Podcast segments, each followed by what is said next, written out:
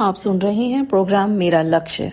और मैं मधु, लेकर आई हूँ कक्षा 10 हिंदी कोर्स बी के व्याकरण पाठ्यक्रम से लघु कथा लेखन।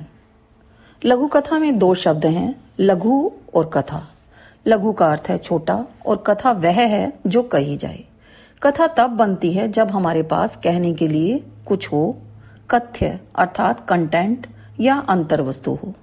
लघु कथा बेहद कोमल भावों की एक विधा है इसमें एक अतिरिक्त वाक्य या शब्द लिख दिया जाए तो इसकी खूबसूरती, सार्थकता समाप्त हो जाती है। इसलिए इसमें ना एक अधिक शब्द हो और ना ही एक कम। यही लघु कथा का एकमात्र मूल मंत्र है।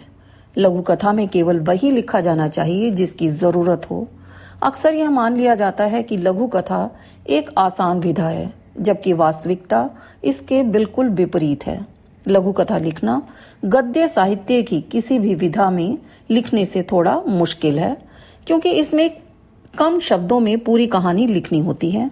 कथन और उद्देश्य भी शीशे की तरह साफ़ और स्पष्ट होना चाहिए। लघु कथा के उद्देश्य हैं मनोरंजन, कल्पना शक्ति का विकास, तनाव से मुक्ति और सुप्त जिज्ञासा को जागृत करना, प्रेरणा व चरित्र निर्माण, जागरूकता व सजगता भाषाई व शैलीगत विकास, सृजनात्मकता, उच्च स्तर पर कथाकार, लेखक, चित्रपट कथाकार तैयार करना। लघु कथा के कुछ महत्वपूर्ण बिंदु हैं।